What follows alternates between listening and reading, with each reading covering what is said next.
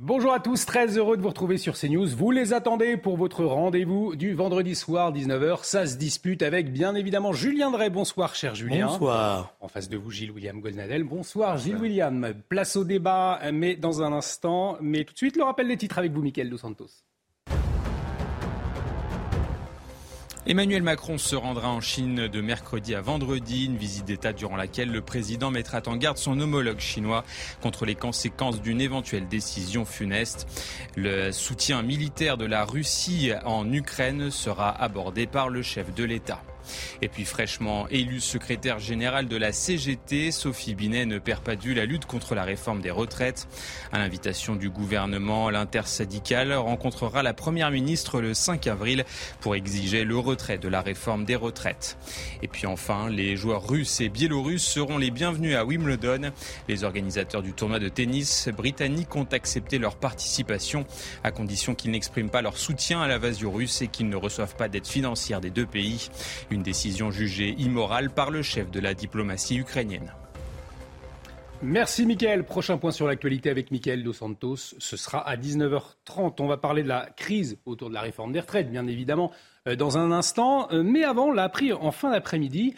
Marlène Schiappa va faire la une du magazine de charme Playboy. La secrétaire d'État chargée de l'économie sociale et solidaire a accepté de poser pour euh, le magazine et a accordé une interview portant sur la liberté des femmes, mais aussi sur le féminisme. Alors c'est un nouveau coup de com', on l'apprend dans, le Parisien, qui fait grincer des dents euh, au sein du gouvernement. Euh, est-ce que cela vous, choque ou plutôt une idée euh, habile pour parler du, féminisme, de la liberté des femmes, Julien Drey?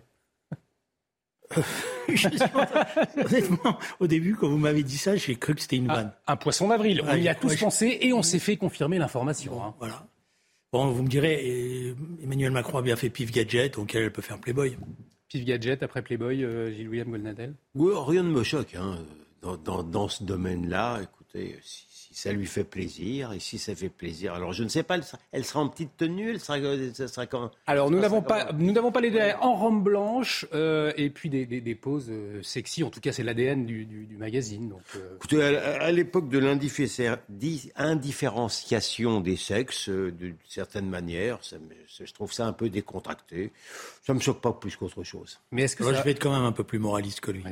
Moi, franchement, je pense que quand on est membre du gouvernement de la République, après, que des gens. Et, Mais quand on est membre du gouvernement de la République, on fait quand même attention, on représente tout un pays.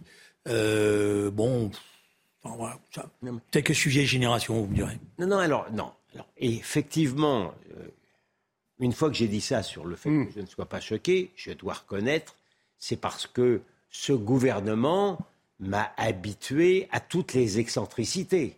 Donc, dans le cadre d'un gouvernement excentrique, ça ne me choque pas plus qu'autre chose. Bon, en tout cas, on, lira avec attention. On lira avec attention. Non, moi, je veux pas. personnellement, je ne vais pas faire le vieux réac du coin. Bon, mais c'est vrai quand même que Playboy, c'est un jeu. Je ne suis pas un lecteur assidu de Playboy, je reconnais. Hmm. Peut-être dans mes jeunes années, mais bon, le temps a passé. Euh, enfin, l'image que j'en avais, euh, c'est quand même pas n'importe quel journal, quoi, je veux dire. Voilà, donc euh, par, rapport par rapport, euh, peut-être, que, je sais pas, ça va être intéressant de, de voir le débat qu'elle va susciter. enfin bon, je sais pas, euh, monsieur, comment il s'appelle, Dubost, le Olivier Dussopt, Olivier le ministre Dussopt a été dans Tétu. Je vois pas pourquoi, dans ce cas-là, elle, ne, serait pas dans Enfin, il pose pas dans Tétu. Pardon? Il pose pas il dans pose pas, enfin, je sais pas comment elle va poser. je ah suppose qu'il y a des photos de monsieur Olivier Dubos dans, dans, dans Tétu, j'imagine. écoutez, on, découvrira. Donc, on verra. Les boys, en tout cas, ça fait un, bon coup de pub aussi pour ce, magazine qu'on avait peut-être euh, oublié. Hein, bah oui. Je ne même plus qu'il existait, moi. Ah, voilà, on se demandait s'il existait encore, c'est tout à fait. Euh, la crise sociale en France, important, et, euh, et des conséquences. Vous allez le voir sur ces images. Euh, ça se passe à Bordeaux. Le président de l'université a fait appel aux forces de l'ordre après dix jours d'occupation. Elle a quarantaine d'occupants évacués dans la nuit de jeudi à vendredi. Elle laisse un bâtiment saccagé, dégradation matérielle, des tags, dégâts des eaux, destruction des caméras de vidéoprotection, détérioration des équipements de défense contre l'incendie, occultation des portes, mise en place des barricades au niveau des points d'accès au bâtiment, rassemblement d'extincteurs et de bouteilles, entre autres. Bref, des réparations estimées jusqu'à 1 million d'euros. On va y revenir.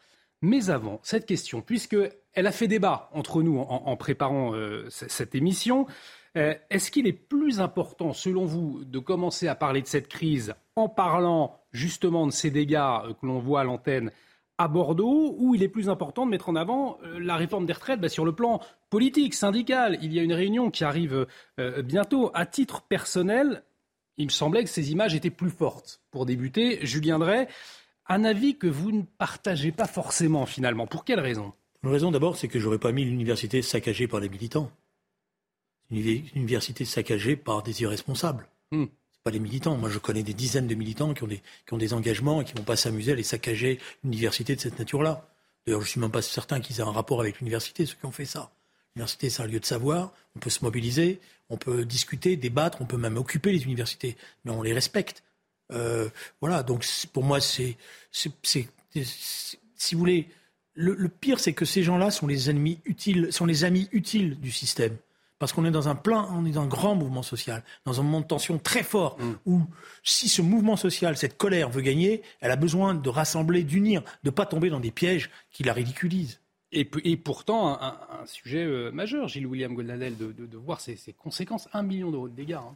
Ah, écoutez, ça fait des semaines, peut-être des mois, en tout cas des semaines, qu'on parle de la réforme de la retraite. Euh, l'élément nouveau depuis Sainte-Soline, au moins, ou même la semaine qui l'a précédé, c'est la violence d'extrême gauche. Alors, euh, je, alors bon, Julien Drey va dire, bah oui, mais la violence d'extrême gauche, elle sert de prétexte. La violence d'extrême gauche, c'est la violence d'extrême gauche avec sa caractéristique d'impunité.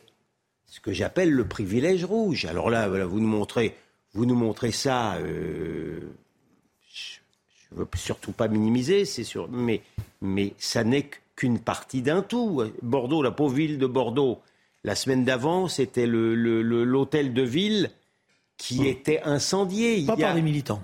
Pardon? Pas par des militants ni des manifestants. Je sais pas. Les cinq personnes qui ont été mises en cause n'avaient pas n'avaient rien à voir. Je vous le rappelle, ça a été communiqué par la suite avec les manifestations. J'aurais tendance, vous voyez, par une sorte de préjugé. Oui, mais il faut faire attention avec les préjugés. J'aurais tendance, vous voyez. Vous êtes normalement, vous êtes normalement quelqu'un qui est formé à lutter contre les préjugés. Non, mais je le confesse, c'est une confession publique. J'aurais tendance, comme ça, par une sorte d'a priori sans doute regrettable, de situer ces militants ou c'est pas les militants euh, dans, l'extrême gauche du spectre, vous voyez mais là... C'est comme ça que je les vois, moi. Je, vous propose d'ailleurs d'écouter euh, un lieutenant de gendarmerie. Il était à Sainte-Soline, il est lieutenant dans l'escadron de gendarmerie euh, d'Aurillac, et il a témoigné il y a quelques minutes, c'était au micro d'Eliott Deval, sur notre antenne, sur ce qu'il a vécu à, Sainte-Soline et ses violences du fait de, Black Bloc d'extrême gauche. Regardez. Moi, je suis un jeune officier qui, qui commande depuis peu de temps mon peloton. Mais euh, même les, plus anciens de l'escadron m'ont dit que eux n'avaient jamais vu ça. On a un métier où on ne peut pas se, pas, se permettre d'avoir peur. On, est des professionnels, on est formés pour ça. À un moment, on s'est dit, mais en fait, ouais, ils, veulent nous blesser, euh, voire pire, qui, veulent nous, tuer. Enfin, voilà, je me souviens m'être dit ça. Mais non, non, il n'y a, pas de place à la peur. Il n'y a, que la place à la, discipline, au professionnalisme. Euh, se demander comment est-ce qu'on va pouvoir manœuvrer. Voilà, une violence jamais vue, euh, témoigne Julien Drey, ce, jeune lieutenant. Alors effectivement, il y a le débat autour de la réforme des retraites, mais il y a aussi cette violence qui a grandi ces dernières semaines, et notamment euh, du côté de ces, Black Blocs. Donc on ne peut pas l'éluder non plus. C'est ça je ne veux pas l'éluder, mais mm. je ne veux pas non plus, si vous voulez, que vous tombiez, vous, mm. dans un piège qui a déjà existé dans d'autres pays. Ça s'appelait la stratégie de la tension. Ça a été mis en place en Italie, dans les années, à la fin des années 80. On, s'est servi d'une extrême gauche qu'on a d'ailleurs, l'histoire a montré, manipulée, avec l'assassinat d'Aldo Moro, par exemple, hein, pour pouvoir justement éviter ce qui était à l'époque une contestation forte qui remettait en cause euh, l'ordre social. Je me pose la question de savoir si certains gouvernements ne sont pas en train de jouer à ça. Et ils sont en train, évidemment, de monter en épingle ces violences-là pour ne pour ne parler plus que de ça. D'ailleurs, quand vous écoutez le gouvernement, vous avez écouté le gouvernement comme moi la semaine dernière, il ne parlait que de ça que de ça. Et même, des fois, on se demandait si, par exemple, par rapport à la manifestation euh, qui a eu lieu euh, euh, jeudi ou mardi, mardi, on se demandait s'ils n'étaient pas tristes que ce n'est pas dégénéré. Alors, est-ce que effectivement, il y a une stratégie de la, tension et, on tombe les, les, les deux mains dedans Ce raisonnement, je pourrais l'agréer si cette extrême gauche violente n'était pas approuvée par une partie importante de la représentation politique française. Les députés insoumis applaudissent à ce qui s'est passé à Sainte-Soline et rejettent tout sur le gouvernement. Et plus fort encore que tout, cette violence d'extrême gauche, elle est même acceptée par une grande partie de l'idéologie médiatique qui, relance, qui, parle infiniment plus des violences policières, ce qui est un oxymore, mm. puisque euh, euh, c'est la police qui a le monopole légitime de la violence et comme s'il n'y avait pas ces violences invraisemblables auxquelles on assistait. Alors que, dans un second temps, le gouvernement à la rue, si j'ose dire, espère pouvoir s'en sortir euh, en, essayant de capitaliser sur le, désordre et la lassitude de l'opinion. J'en accepte volontiers l'augure. Mais au départ, ce qu'il faut constater, de manière, à mon avis, grave, c'est non seulement effectivement le, fait que la violence devient, invraisemblable euh, au niveau de, son utilisation avec des, des cocktails Molotov, etc., et qu'elle est, encore une fois, acceptée par une partie de gens qui souhaitent le grand soir, et également par capillarité par une partie de la classe médiatique. Alors, je n'ai pas l'impression que la classe médiatique accepte la violence. La preuve, c'est que ça fait la, la une sans arrêt, voilà, et, et, etc. Bon, premièrement. Deuxièmement, moi, je pense qu'il faut quand même distinguer les choses. Je n'ai pas encore entendu les dirigeants de la France insoumise dire qu'ils se réjouissaient de la mise à sac de la faculté de Bordeaux. Donc je voudrais pas qu'on les mette dans, qu'on dise que tout est pareil premièrement. Deuxièmement, et je crois pas réagir en tout cas, on va voir. D'accord, mais on peut pas. Vous pouvez pas leur demander en permanence à la moindre. Alors sinon, vous leur mettez en correspondant permanent, comme ça vous aurez les déclarations euh, à chaque heure de la France. Mais ça peut dire quelque chose. non, mais personne n'a réagi pour l'instant encore. Excusez-moi, j'ai regardé les dépêches AFP. Voilà tout, et je pense que l'ensemble des responsables politiques. J'ai des, divergences politiques majeures avec Jean-Luc Mélenchon, tout le monde le sait, tout le monde, je les ai déjà explicités, mais je ne le vois pas dire que le saccage de la fac de Bordeaux, c'est quelque chose qu'il comprend ou hmm. qu'il accepte. Excusez-moi, on va voir. Ah s'il le faisait, s'il le faisait, je serais le premier à le condamner et à polémiquer avec lui. Première chose. Deuxième chose, et je finis. Vous, vous rebondissez sur, euh, sur, les, sur, les, sur l'histoire des bassines. J'espère qu'il va y avoir une, une commission d'enquête parlementaire. Et j'espère que dans la commission parlementaire, on va pouvoir tout entendre et tout expliquer. J'ai la, la, la certitude qu'on pouvait faire autrement. Et je plains les gendarmes, les pauvres, qui ont été exposés dans une stratégie qui est discutable voilà, je le maintiens, dans une stratégie de maintien de l'ordre qui est discutable. C'était un peu, les pauvres, c'était, vous savez, on les a mis en haut de la colline et ils étaient sous la forme d'assaillants. Il y avait trois cortèges, vous mmh. savez. On a laissé les trois cortèges se, regrouper. Et dans les trois cortèges, comme euh, on l'a expliqué, il y avait un cortège de durs et les deux autres étaient des gens qui venaient pour, protester. Voilà. Donc, moi, je ne suis pas en train de justifier les violences de Sainte-Soline. Moi, je ne suis pas en train de dire ça. Mais je sais aussi que des fois, on a laissé des choses se faire parce qu'on avait l'intention derrière de dire des discours. Je l'ai vécu comme militant. Par rapport à l'attitude de l'extrême gauche en général et de M. Mélenchon en particulier, c'est pas de leur faire de procès d'intention. On savait que cette manifestation était interdite. On avait prévu à l'avance qu'elles étaient violentes et vous avez eu des députés insoumis qui y ont participé de manière totalement illégale. Et M. Mélenchon a eu des phrases merveilleuses en expliquant que c'était de la faute des gendarmes, et s'il n'y avait pas eu de gendarmes, ça eût été une promenade dans les champs.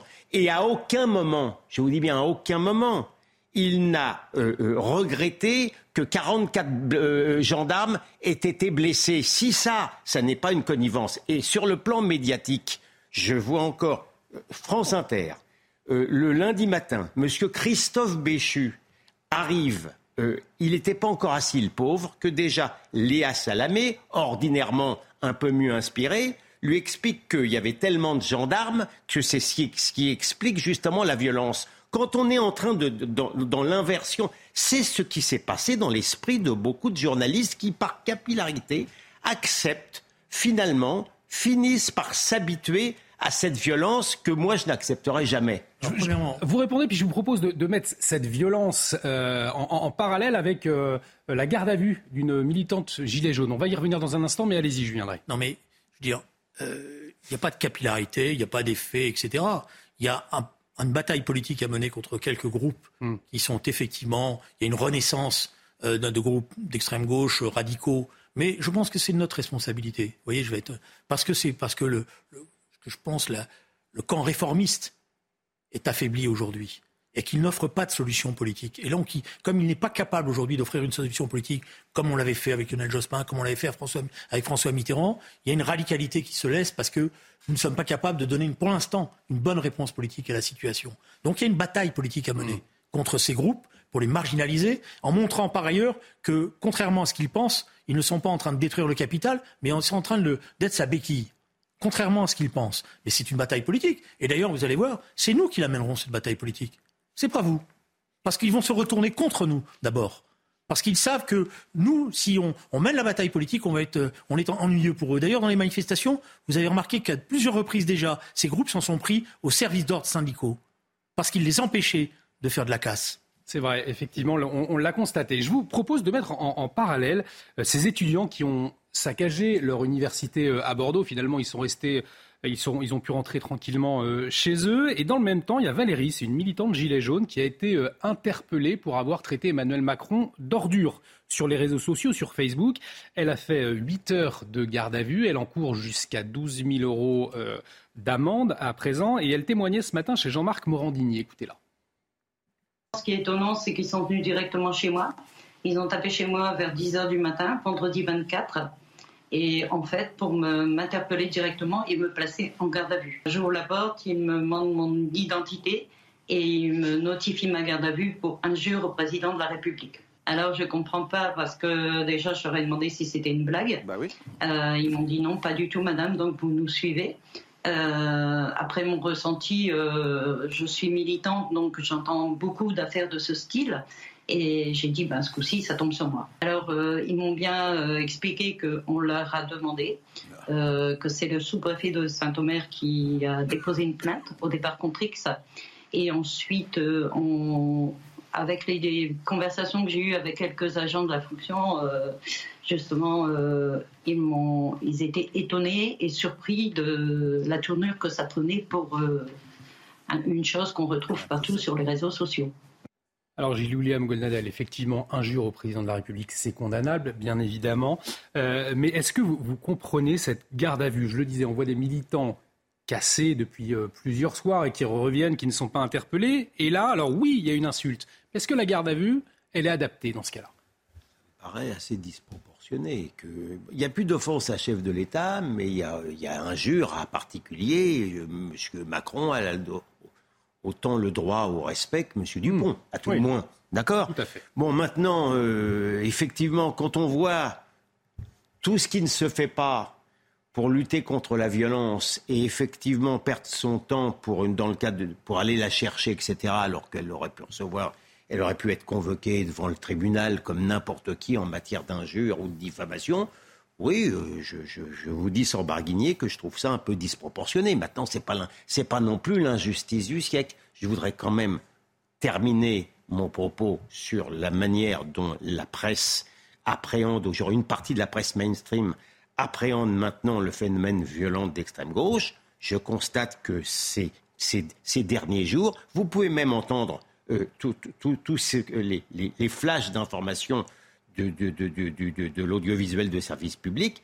il commence par ce qui est, ce qui est reproché aux gendarmes. Mm. On explique, on a fait même un fake, le monde a créé un fake en, en laissant à penser que les gendarmes avaient empêché délibérément, par méchanceté, les, les, les, les, services de secours d'aller soigner les blessés. En vérité, ils ne pouvaient pas rentrer, les pauvres, parce que ces gens-là, qui ne sont pas d'une très grande urbanité, ils envoient des cocktails Molotov euh, sur tout ce qui bouge, que ce soit des, gendarmes, que ce soit des pompiers, que ce soit des personnels euh, médicaux. Et c'était compliqué de, faire poser un hélicoptère ou faire venir une voiture, effectivement. enfin, pour, pour dans cette affaire-là, excusez-moi. Allez-y. Moi, je veux bien je vous dis, attendez la, commission d'enquête. Il faut une enquête. Et vous, allez avoir, et vous allez avoir des surprises. Parce que moi, j'ai parlé avec un certain nombre de militants qui n'étaient pas là pour se faire du, flic, pour être clair. Hmm. Ils sont des militants écologistes convaincus. Ils m'ont raconté les détails, y compris des, détails des blessés qu'il y a eu. Parce qu'il y a, y a eu des blessés du côté des gendarmes, mais il y a aussi beaucoup de blessés du côté des manifestants. Je signale, il y a encore, encore un manifestant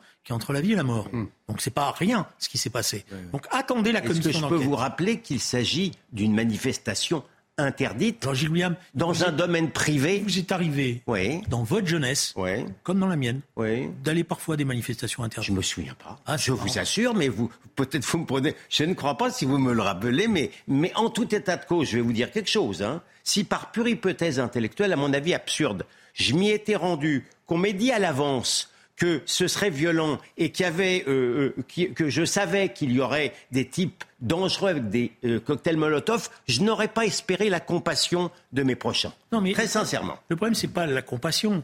Moi, je suis pas en train d'essayer. Je dis simplement que dans de dispositifs de sécurité, il y a histoire, je pourrais en témoigner, j'en ai, j'en ai vécu mmh. directement. Il y a des fois où on laisse les choses se passer d'une certaine manière.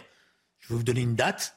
Hein, le 21 juin 1973, voilà, pour ceux qui, ont, qui, veulent aller, ils vont regarder ce qui s'est passé. Alors rappelez-nous quelques mots. il y a une manifestation contre des groupuscules extrême mmh. droite. On a laissé dégénérer cette manifestation. Les pauvres CRS n'avaient même pas les grenades pour tirer. On a découvert après que le ministre de l'Intérieur de l'époque avait une idée derrière la tête, c'est de faire voter une nouvelle loi anti-casseurs. Donc là, vous dites clairement que le gouvernement a une idée derrière la je tête. Dis, je dis simplement, moi, je ne fais pas de procès d'intention. Mmh. C'est pour ça que ça m'intéresse qu'il y ait une, une commission d'enquête. Je dis simplement que sur le maintien de l'ordre, il y a, y, a y a des manières de faire certaines choses et, de, des fois de ne pas les faire. Voilà.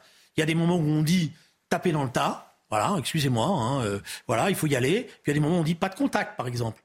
Parce qu'on apprécie les situations. Bon, ils étaient enfermés dans, ils étaient enfermés dans leur car, ils recevaient des cocktails eh ben, Molotov. vous avez eh bien, c'est ce dispositif-là qui est étonnant. Ah d'accord, donc il fallait pas mettre de. Non, il fallait peut-être. On peut. On va pas passer trois heures. Non, Mais si vous voulez, on va faire une émission spéciale sur le. D'accord, Et on fera avec les cartes et les dispositifs. Ça, ça, ça, serait intéressant. Non, moi, vous n'avez pas répondu. Est-ce que le gouvernement est il, est euh, fort avec les faibles finalement et, faible avec les, forts. Quand on voit cette, cette militante ce gilet jaune qui a été interpellée pour avoir euh, traiter Emmanuel Macron d'ordure. Mais est-ce que c'est pas, si vous voulez, un certain nombre de fonctionnaires, de hauts fonctionnaires, qui font du zèle pour essayer de se, bien faire, de, se faire bien voir? Parce que visiblement, c'est le sous-préfet qui a pris l'initiative euh, de lancer la mécanique.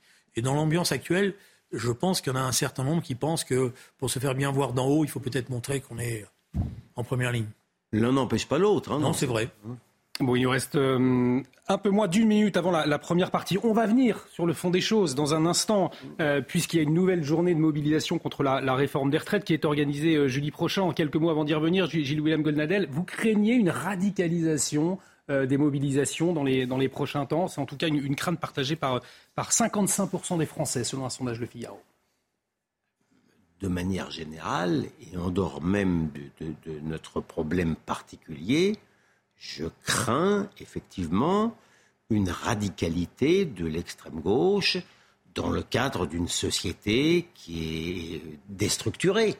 Donc au-delà même, je ne sais pas comment on va finir euh, le mois ou le trimestre, mais une chose est certaine, euh, dans l'agenda qui vient, euh, cette radicalisation-là, qui ne trouve pas, à mon sens, en face d'elle une résolution intellectuelle et culturelle suffisante fait partie de mes préoccupations premières et de mon combat premier d'ailleurs. En tout cas, l'intersyndicale, est-ce qu'elle va renouer le dialogue avec le gouvernement Il faut être clair. On va en parler tout de suite, je viendrai. conflit qui dure produit effectivement des tensions. Et dans ces tensions, la violence, malheureusement, apparaît toujours dans tous les conflits. Et on continue d'en parler dans un instant. On marque une très courte pause. Restez avec nous sur CNews. Dans un instant, est-ce que le gouvernement et les syndicats peuvent renouer le dialogue? Je vous pose la question. A tout de suite sur CNews.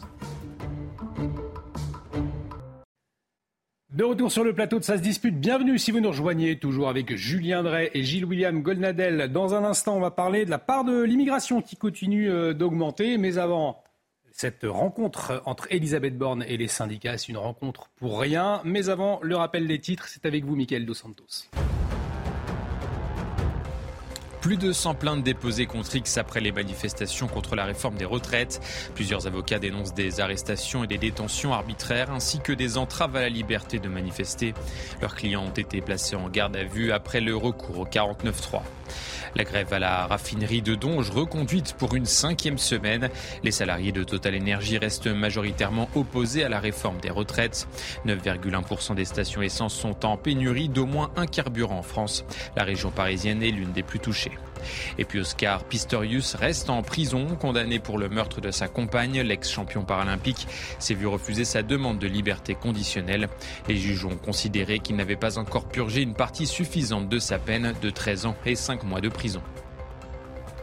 Merci Mickaël Dos Santos. Prochain point sur l'actualité, ce sera à 20h. Je vous le disais dans un instant, on va revenir sur cette information. Qui dit la part de l'immigration continue d'augmenter. Mais avant cette nouvelle journée de mobilisation contre la réforme des retraites, elle est organisée jeudi prochain. Et l'intersyndicale doit rencontrer la Première ministre à Matignon. C'est le numéro 1 de la CFDT, Laurent Berger, qui révélait la semaine dernière que l'intersyndicale était invitée par Elisabeth Borne, euh, ce qui met euh, fin à des semaines d'absence de dialogue entre les deux parties. Écoutez Elisabeth Borne. Je, pense que c'est important qu'on ait ce dialogue. Euh, moi, on a énormément de sujets, vous savez, à aborder sur les parcours professionnels, sur la prévention de la pénibilité. Et donc, tous ces sujets, sont sur la table. Évidemment, les organisations syndicales aborderont la réforme des retraites. moi, je suis à l'écoute et je me réjouis que l'intersyndicale réponde à mon invitation. Alors Julien Drey, le gouvernement qui se réjouit donc de la reprise du dialogue, en même temps qui fait savoir que la réforme des retraites avait été adoptée. Donc là-dessus, il n'y a, pas de sujet. Euh, au fond, c'est une, rencontre importante, une rencontre pour rien. Excusez-moi, je pense que la ficelle était grosse. Hmm. C'est-à-dire grosse. La ficelle, c'est qu'ils espéraient qu'il allait y avoir une radicalisation, notamment dans le congrès de la CGT, que le, le front syndical allait se briser, à partir de là, ils allaient attirer une partie des, des, syndicats dits réformistes ou responsables dans une discussion et que les autres allaient les traiter de traîtres, etc. Et tout. La ficelle était grosse comme une maison. Manque de bol, ça n'a pas marché. Parce que le congrès de la CGT a élu une dirigeante, me semble-t-il, de ce que je vois, brillante, qui a très bien compris qu'il fallait au contraire d'abord et avant tout préserver l'unité syndicale. Et donc le dialogue qu'appelle euh, la Première ministre, c'est un dialogue de sourds, puisqu'elle dit venez discuter de tout, mais pas de ce qui est important. Donc effectivement, c'était une manœuvre qui a échoué, Gilles William Goldnadel, finalement, de la part du gouvernement? Euh, Je ne suis pas sûr. Je, ne suis, pas. Je veux dire, je, ne suis pas aussi féru de ces subtilités. Hmm. Que mon, oh, si, vous êtes encore plus que moi, je suis interlocuteur. Mais des fois, c'est difficile de défendre Non, non, très sincèrement, non. Bon, vous savez, je suis pas l'avocat du gouvernement. Non, c'est pour ça. C'est pour ça que vous êtes en difficulté. Non, mais ce que je veux dire par là, c'est que dès l'instant, non, mais je suis en train de réfléchir tout haut. Hein. Bon. Dès l'instant, Monsieur Berger, de toute manière, vous oubliez vos histoires de CGT, de parce que euh, apparemment même le, prédécesseur là qui est parti par la petite porte, M. Martinez, hmm. n'aurait pas été non plus contre euh, d'y aller. Mais dès l'instant où M. Berger a dit très clairement que si on ne parlait pas de la retraite et de, la mesure d'âge, de toute manière, il s'en irait. Alors peut-être qu'il s'en ira avec, euh, avec élégance, hein, il, il attendra un peu je ne vois pas très bien comment ça peut prospérer, leur histoire. Non, j'ai l'impression... Oui. Excusez-moi. Non, non, Justement, c'était pas leur histoire ne, voulait pas prospérer. Ils avaient des informations. La presse le disait que le congrès de la CGT. D'ailleurs, le congrès de la CGT a été tendu. Il y avait à l'intérieur de la CGT Bon, après, moi, je le reproche pas. Il y avait à l'intérieur de la CGT une aile plus radicale, qui d'ailleurs, vous avez eu des interventions que vous avez, donc vous avez rendu public. Mm. Dans la CGT qui dénonçait en disant attention, la capitulation, je sais pas, je connais hein, ce genre de choses dans les syndicats. Il pensait que le front syndical allait pouvoir se briser par euh, euh, cette main tendue. Et, le problème, c'est qu'ils vont avoir un front syndical uni. Et même la CFTC, par exemple, a, réagi brutalement en disant non, si on ne discute pas des retraites, on va y aller. Mais en, tout cas, vous parliez de Sophie Binet, nouvelle secrétaire générale de, la CGT. Euh, donc, elle va y aller lundi prochain, visiblement rencontrer le, gouvernement, mais elle semble très déterminée. Regardez ce qu'elle chantait euh, hier soir après sa nomination. Sa nomination, c'est ce matin. Hein. Euh, ce matin, pardon, ce, matin. Excellente intervention. Excellente intervention. Et le son n'étant pas prêt, ça nous permet de rebondir. C'était ce matin, effectivement, pardonnez-moi. Et voyez ce que chantait justement Sophie Binet, nouvelle secrétaire de la CGT, ce matin. Je vous remercie, Julien.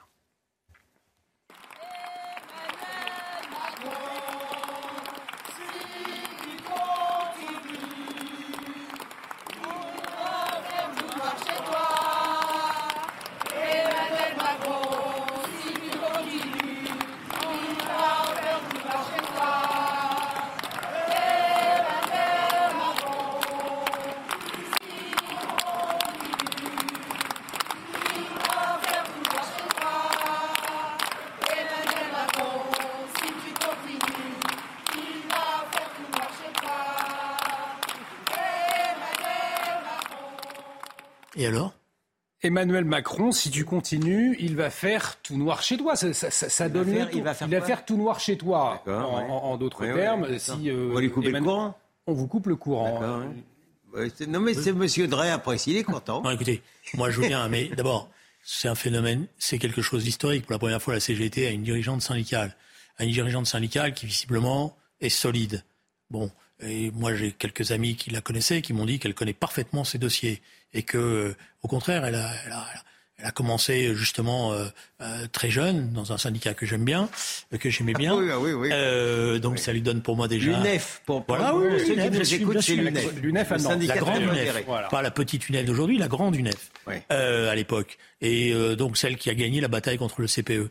Bon, donc euh, Enfin, elle n'est voilà. pas de votre temps, hein, elle est- elle est- c'est l'UNEF, la petite UNEF. Hein, de... Elle, non, elle était dirigeante de l'UNEF au moment de, la, de 2006. Après, elle a, elle a évolué, elle a pris des responsabilités à l'intérieur de l'UGIT. euh, bon, et ceux qui, l'a, ceux qui l'ont fréquenté, euh, je veux dire, euh, moi, je pas, pas, plus de, j'ai pas cherché sa fiche, hein, pour être honnête, mais j'ai posé des questions à des amis en disant, moi, je la connais pas. Donc, euh, mais, donc, c'est quand même un élément important. Elle a, y compris dans son discours, euh, insisté sur des questions nouvelles par rapport à la CGT. euh, Je pense notamment à la question de l'écologie, etc.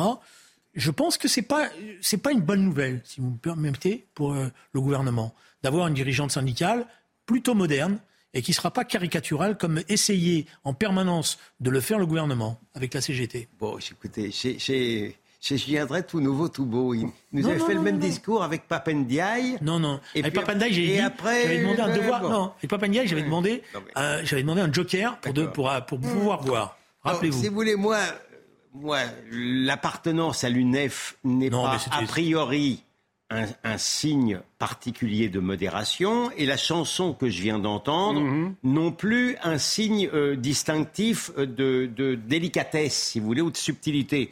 Bon, donc, euh, mais enfin, c'est la CGT en même temps. Donc, euh, non, j'ai rien de plus à dire que ce- ça- rien ne change. Dernière question peut-être, Je suis- a- a- avant de va parler de voir, la question peut-être que, Gilles William a raison. Ouais. Moi, je pense quand même que c'est quelque chose d'important. Et ce qui est important surtout, c'est que le front syndical tient bon. Et donc, pour le gouvernement, c'est tout son problème, il est là. Parce qu'ils ont réussi à se mettre à dos des syndicats qui n'ont pas, qui voulaient, qui étaient prêts à discuter. Ils, ils ont mis tout. Le... Regardez, je veux dire, parce qu'on parle de la CFDT, la CGT, mais regardez la CGC, regardez la CFTC, regardez l'UNSA, tout le front syndical. Et c'est ça le problème, c'est qu'ils ne veulent pas reconnaître qu'ils ont tous les syndicats contre eux. Non mais Julien Drey, sur ce point, entièrement raison, y compris la CFTC, il y a, il y a une unité syndicale, y compris de syndicats qui ne sont pas euh, marxistes ou... euh, Alors ju- justement, c'est Gilles, extrémiste. Gilles William C'est Godin, vrai. On, vrai. on a vu hier Emmanuel Macron euh, chahuter lors de son retour en, en région dans, dans les Hautes-Alpes. On entend beaucoup dire impossible pour lui euh, de reculer, il ne pourrait plus euh, réformer le pays. Mais est-ce que, au contraire, euh, s'il recule, est-ce qu'il ne peut pas en, tirer profit finalement aujourd'hui? S'il se dit, voilà, euh, maintenant le but de la manœuvre c'est de rassembler euh, les Français, euh, d'accord, je recule. Bah écoutez, à l'heure qu'il est, compte tenu de son premier bilan, compte tenu de, de ce septennat, ce, ce quinquennat qui commence quand même, qui a commencé quand même de manière pas très, pas très formidable, il est dans une alternative assez diabolique. Mm. Euh, si jamais effectivement il cède, euh, il sortira quand même pas grandi, il pourra plus faire grand chose, etc. Alors peut-être que les deux, branches de cette alternative ne sont peut-être pas aussi diaboliques l'une que l'autre. Effectivement, s'il arrive, si par exemple, je suis en train de penser tout haut, encore une fois, il est cassé par le Conseil constitutionnel sur quelques aspects, bon, ça ne sera pas de sa faute, c'est pas lui qui a préparé complètement la réforme. Il pourra faire une sortie, euh, sinon honorable, en- pas totalement indigne. Julien Drey, est-ce qu'effectivement il pourrait sortir euh, par le haut en disant voilà, je décide de retirer cette réforme des Je vais vous raconter une petite anecdote d'ancien combattant, mais à la fin, Non, mais la vie fait le moine, comme on dit. On a l'âge, hein, voilà. Voilà. Et puis ça éclaire, c'est, c'est- ça c'est toujours éclairant pour les téléspectateurs. Et vous savez, en plus, celui qui m'a appris ça, il s'appelait Jean-Luc Mélenchon. Il m'avait dit, il y a des moments où il faut apprendre à manger son chapeau. Et dans ces cas-là, tu le mâches, tu le mâches, tu le digères, mais tu le manges. Voyez, parce que moi, j'étais un, de mes origines méditerranéennes, euh, pieds noirs, euh, comme on dit, etc. Des fois, j'étais un peu le taureau qui fonçait dès qu'il y avait un, un drapeau rouge quelque part qui s'agitait. Et c'est lui qui m'avait appris ça. Et je pense que ça m'a beaucoup appris.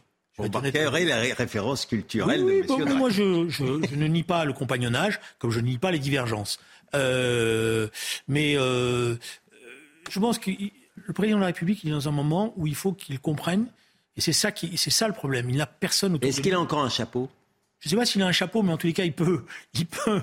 Il, peut, euh, il faut. ce qui m'inquiète, c'est que je pense que personne autour, autour de lui ne lui dit véritablement la vérité. C'est-à-dire qu'il est vraiment esselé, il ne se rend pas je compte. Je pense que la colère personne ne lui dit que la colère contre la réforme est en train de devenir une colère contre lui. Et ça, c'est inquiétant. Et ça, c'est très inquiétant. et donc, c'est pour ça qu'il a besoin maintenant peut-être de retirer ce texte, de réfléchir à comment il redéploie, comme il l'avait fait, rappelez-vous, après les Gilets jaunes. Il avait eu ce coup de génie qui avait été les débats. Bon, il, avait, il avait été humble, il avait accepté, même si tout ça a été bien organisé. Mais il y a un moment donné où il faut quand même être capable de redescendre. Gilles Oui, moi, j'ai, moi, non, mais euh, moi, euh, je l'ai toujours dit, Monsieur Macron, cet homme intelligent incarne pour moi une sorte d'énigme psychologique. Hum. Euh, je, vous dis, la, la fameuse chauve-souris de, la fable, euh, euh, moitié, moitié oiseau, moitié rat. je suis oiseau, voyez Mazel, je suis souris. Il, et il a été incapable à cause de ça, monsieur, en même temps, hmm. d'agréger ni la gauche ni la droite. D'une certaine manière, à cause de ça, ni la gauche ni la droite ne peuvent lui, lui venir en aide au moment où il en aurait besoin. Et c'est vrai aussi que, euh, donc je le taxe un peu d'une sorte de schizophrénie politique, bien entendu, hein, de schizophrénie politique. Et, dans ce cadre-là, il y a une forme peut-être d'ubris qui fait qu'il euh, est un peu au-dessus de, ce genre de contingence. Il, part en Chine et, sa dernière prestation, d'ailleurs, et je suis pas du tout cette fois-ci dans l'ironie, sa dernière prestation, là où il est allé, où il montrait que tout allait bien, etc., il y avait de la violence, mais euh, il voulait sans doute montrer qu'il était au-dessus de tout ça. Euh, il peut descendre très vite. Dans l'actualité également, messieurs, la part de l'immigration qui continue d'augmenter. 10,3% de, de la population vivant en France est immigrée. C'est le résultat d'une étude menée par l'INSEE sur l'année 2021 qui explore pour la première fois depuis 10 ans l'évolution de l'immigration sur plusieurs générations. Ce chiffre, pour avoir une idée, était de 6,5% en 1968. Il est désormais donc bien plus élevé. On va écouter Patrick Stefanini, l'ancien secrétaire général du ministère de l'Immigration. À l'époque, l'immigration de travail fonctionnait à plein. La croissance de l'économie française était de l'ordre de 4-5% par an. Et c'était donc l'économie qui tirait l'immigration. Aujourd'hui, ce qui tire l'immigration, c'est d'une part l'immigration étudiante, et d'autre part, le maintien de l'immigration familiale à un niveau élevé. Julien Drey, on sait, le contexte aujourd'hui n'est plus du tout le même qu'en 1968. Est-ce que ce phénomène vous inquiète? Est-ce que vous considérez euh, qu'il s'agit là d'une question majeure à traiter pour euh, l'avenir du pays avant même la réforme des, retraites, par exemple? On en parle beaucoup ces derniers temps. Est-ce que cette question de l'immigration, n'est pas prioritaire, selon vous, pour l'avenir du pays? Tout est prioritaire. La violence est prioritaire, la montée de la violence est aussi prioritaire, mais l'inflation est aussi prioritaire. Bon, donc je sais pas, j'essaie de. On a un pays qui est traversé par un certain nombre de contradictions. Alors maintenant, faites attention aux comparaisons. Vous allez chercher mai 68, 68, euh, par rapport à 2023 et entre mai 60, entre j'allais pas mai 68, excusez-moi. Vous voyez, en disant entre 68 et, on a, il en sort pas. Hein. Ouais, j'en sors pas, c'est vrai. Entre mais parce que je peux rien. Entre 68 et 2023, il s'est écoulé quand même un certain nombre de, Il y a eu des évolutions, notamment il y a eu ce regroupement familial mis en place par, je le rappelle, Giscard d'Estaing, qui a modifié la nature des mouvements migratoires. Il y a des déséquilibres qui n'ont pas arrêté, etc. Et tout. Donc la comparaison là est pas très parlante. Maintenant, ce qui est vrai, c'est qu'il y a à un moment donné où il y a une maîtrise des flux, si on veut bien l'intégrer et si on veut bien assimiler même. Voilà, pour que le, terme soit prononcé. Et là, on est, on est dans un moment où justement notre système ne fonctionne plus.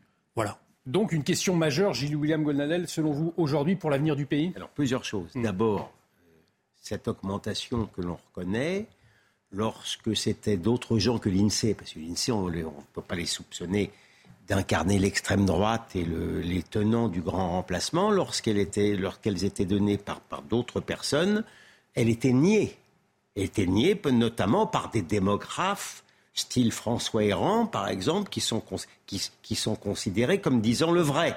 Or, ils disaient le faux. Euh, là, et, je considère effectivement cette augmentation comme une catastrophe nationale. de toute manière, sur le plan de la sécurité, sur le plan de l'identité, sur le plan de la qualité de l'intégration à venir, je la vis effectivement très mal. Et pour répondre plus directement à votre question, cette ruse idéologique extraordinaire, c'est qu'on a vu effectivement que l'un des grands succès en race campagne de l'extrême gauche, c'est d'avoir imposé son agenda économique par rapport effectivement au sociétal, aux défis sociétaux. C'est pas un hasard si ça, ça, ça n'est pas un hasard si on parle de la retraite pendant des mois et c'est pas l'extrême gauche qui a inventé la réforme des retraites. Et que, et que, la loi sur l'immigration va être repoussée. va être repoussée. À reprocher à Emmanuel Macron. Va être repoussée. Alors ça, non seulement je ne le reproche pas à Emmanuel Macron, non seulement je ne le reproche pas à l'extrême gauche, parce que ça, d'une certaine manière, je le reproche à mon camp.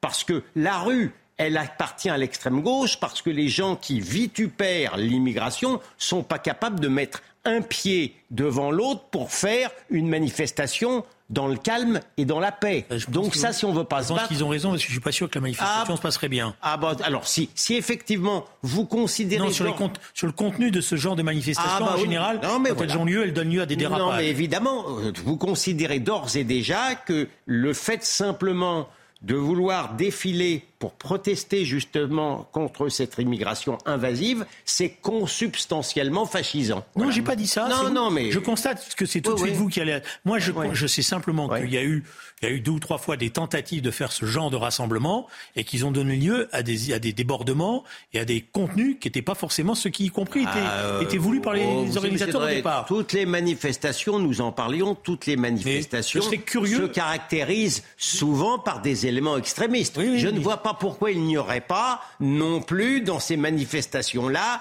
des éléments extrémistes qui ne représenteraient pas la majorité. Rappelez-vous la manifestation qui a eu lieu, je crois, en 2014. Euh, qui a surpris tout le monde. Il y avait 4 ou 5 000 personnes qui protestaient contre l'immigration. Et rappelez-vous les propos qui étaient tenus à l'époque dans cette manifestation, qui, d'après moi, même vous, ont dû vous choquer. Oui, non, mais. Au-delà de, ces manifestations, est-ce que le sujet, selon vous, mériterait un débat national? On a beaucoup entendu oui, il faut parler un débat, national, voire même un référendum. Et le référendum, c'est quoi? C'est dire euh, le référendum, ça, moi, je veux bien, mais à ce moment-là, je vais vous poser la question. Vous mettez quoi dans la question? Ah bah le regroupement familial. Ah bah le regroupement familial, la fin du regroupement mais familial. Ça veut rien dire la fin du regroupement, parce que de toute manière, vous êtes tenu par un certain nombre de lois européennes auxquelles vous êtes obligé quand même de, de, de courber, et je vois pas ce que ça va apporter. Je préfère que, alors si vous voulez, on voulez qu'on fasse un référendum, ah moi j'en ai un bon à vous proposer. Alors allez-y, On fait un référendum sur les quotas. Ça, les, quotas, ah, effectivement. mais, ça, le serait plus intéressant. Est-ce que vous êtes pour que dans la maîtrise des flux migratoires, désormais la France ait une politique de quotas maîtrisée? Ce serait intéressant comme question. Gilles William, je réponds. D'abord, le regroupement, parmi toutes les choses qui sont interdites, effectivement, par les superstructures qui privent la France de la souveraineté, il n'y a pas le regroupement familial le regroupement familial, vous pouvez, pour autant que vous soyez. Non, le droit là. Je, non, non, je reverrai mes, mes classiques, mais je crois que c'est dedans. Non, non le, droit à une vie en famille. Non, non, non. Vous pouvez, vous pouvez euh, euh, euh, dans le cadre d'un référendum, inscrire ensuite dans, le, dans, le, dans la Constitution le fait d'interdire le, regroupement familial. Vous ne pouvez pas interdire tout regroupement familial. Non, sous, vous me l'enlevez de la bouche sous certaines, sous certaines, sous certaines conditions. Mais, pas, mais en, tous les cas, en, tous les cas, sortir de cela. Quant au quota, quant au quota cher à, à M. Drey, le problème, ce que je crains, moi, j'ai pas, par principe, quelque chose contre le quota. Moi, ce que je crains, c'est qu'avec le quota, on fasse venir légalement, mais qu'on n'empêche pas de la main gauche l'immigration euh, illicite. Donc on ne sera pas très gagnant. Et le mot de la fin, ce sera pour vous, Julien Il reste quelques secondes, 10 secondes à peine.